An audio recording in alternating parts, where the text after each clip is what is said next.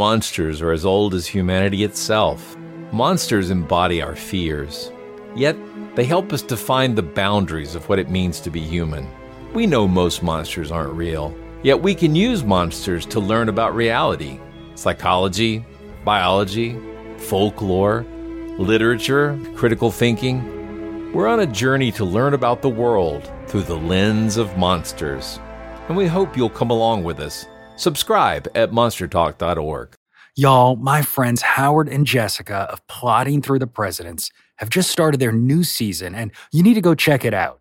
The first episode is called The John Adams Diet. And no, before you get any ideas, this ain't a health podcast based on the eating habits of our nation's leaders. It is a deeply researched, albeit humorous storytelling show that explores the lesser known tales of the early presidents, the founders, and even their families. From the real reason Alexander Hamilton and John Adams hated each other to the truth behind Ben Franklin's naughty reputation. They've even covered stuff as wild as the story of John Quincy Adams and the Mole People to Winston Churchill's nude White House encounter with the ghost of Abraham Lincoln. And of course, the Bell Witch makes an appearance when they're talking about Old Hickory. So, y'all, go follow Plodding Through the Presidents to plot along with Howard and Jess. And check out plodpod.com for links to your favorite podcast app. And of course, to dive into their past bingeable seasons. That's plodpod.com.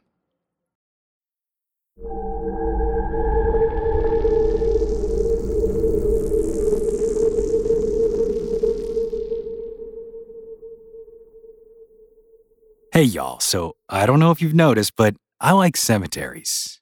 Of course, right? Well, in the last few episodes, we covered a pair of haunted mausoleums. We had the Bleeding Mausoleum over in Cleveland, Tennessee, and the one before that, we talked about Josie Arlington and her fiery tomb down in New Orleans. Well, in doing that, it sort of got me wondering what exactly is a mausoleum? What defines it being that, right? I mean, I grew up down in New Orleans, so I'm no stranger to above ground crypts of all sizes and shapes, but I don't know if I've ever truly attempted to understand what exactly makes a tomb, you know, like the one John Craigmiles built, a mausoleum. So, on this month's minisode, I figured we should go ahead and do exactly that.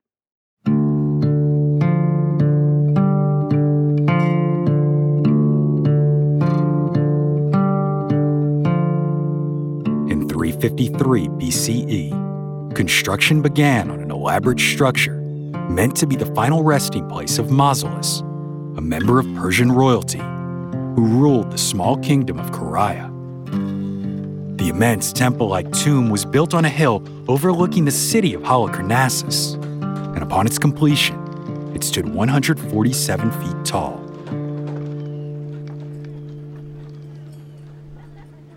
The ornate memorial was guarded by marble statues of warriors on horseback and the exterior was decorated with hundreds of meticulously crafted bas reliefs. Mausolus's tomb rested on a stone platform in the center of the structure, and on either side of the stairs leading up to it were finely crafted stone lions. While earthquakes would later take down this grand monument to Mausolus in the 12th and 15th centuries, it earned the distinction as one of the seven wonders of the ancient world and Mausolus's name endured as the eponym for the tombs that we now refer to as mausoleums.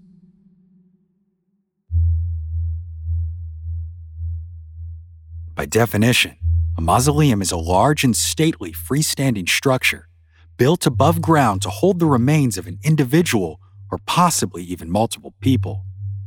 Sometimes this can be members of the same family, or religious order, or in the case of a public or cemetery owned mausoleum, hundreds of individuals with their crypts stacked one on top of the other in the building's walls, their resting place resembling that of an oven.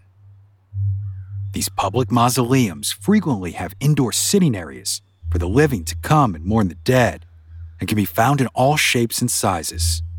But what most folks in North America envision when they hear the word mausoleum are the vestibule type. These are the mausoleums that resemble a small house and are typically family owned structures, the kind used by the Craigmiles and Legare families. These tombs usually have doors, some allowing entry, others sealed shut, and some even have windows, elaborate carvings, and ornate statues. Inside, they all have one thing in common at least one crypt. This is where the remains are kept. Often, crypts are built into the walls, but they can also be built into the floor. Some allow for entombment of caskets, while others, cremated remains. The third and final type of modern mausoleum is called the sarcophagus mausoleum. Unlike the vestibule mausoleums, this style does not have any windows or doors. Instead, the top of the tomb is removable, allowing for the casket to be placed inside and then sealed shut. These also come in a variety of sizes, from single width to as many as the builder would like, and some even allow for the stacking of coffins up to a dozen high. But the primary distinction of a sarcophagus mausoleum is that even though the visible part of the tomb is above ground, not all of the burials are, as this large concrete structure is also built into the earth.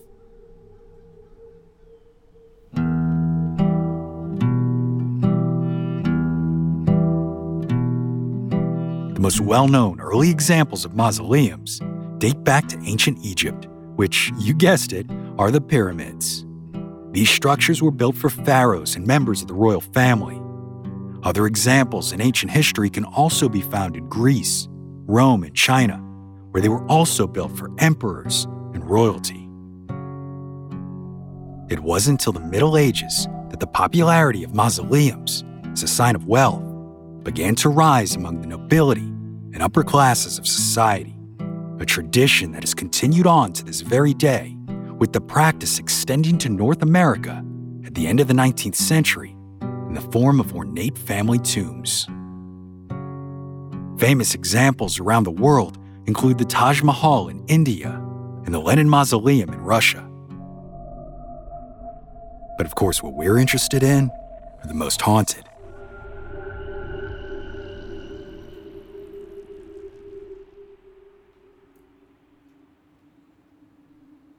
Obviously, topping the list of the most haunted mausoleums are ones that we've covered in the past, including the Craigmiles Bleeding Mausoleum in Cleveland and the Legare family tomb on Edisto Island, where, if you remember, a girl named Julia Legare was purportedly buried alive.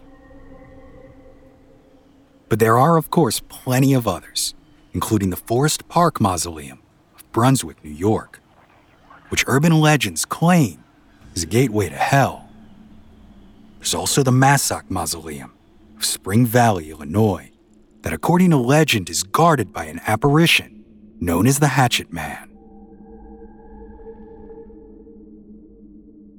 From a paranormal perspective, many believe mausoleums are lightning rods for activity due to the intense emotions and energy surrounding family entombment.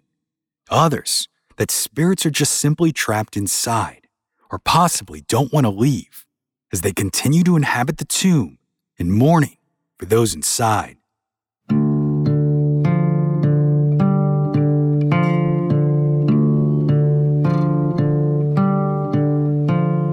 Of course, from a folkloric angle, it isn't hard to speculate why mausoleums are magnets for local lore, whether those tales and hauntings are true or not.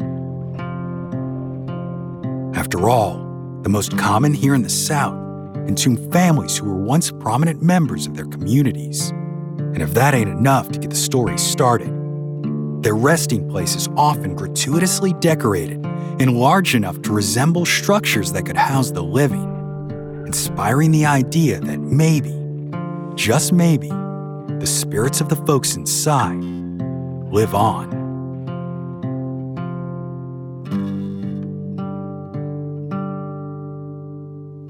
My name is Brandon Schexnayder, and you've been listening to Southern Gothic.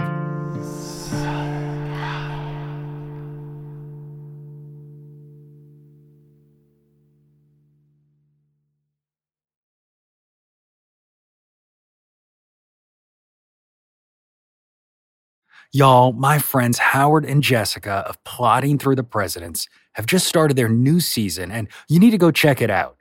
The first episode is called The John Adams Diet, and No, before you get any ideas, this ain't a health podcast based on the eating habits of our nation's leaders. It is a deeply researched, albeit humorous storytelling show that explores the lesser known tales of the early presidents, the founders, and even their families. From the real reason Alexander Hamilton and John Adams hated each other to the truth behind Ben Franklin's naughty reputation. They've even covered stuff as wild as the story of John Quincy Adams and the Mole People to Winston Churchill's nude White House encounter with the ghost of Abraham Lincoln. And of course, the Bell Witch makes an appearance when they're talking about Old Hickory. So, y'all, go follow Plodding Through the Presidents to plot along with Howard and Jess. And check out plodpod.com for links to your favorite podcast app. And of course, to dive into their past bingeable seasons. That's plodpod.com.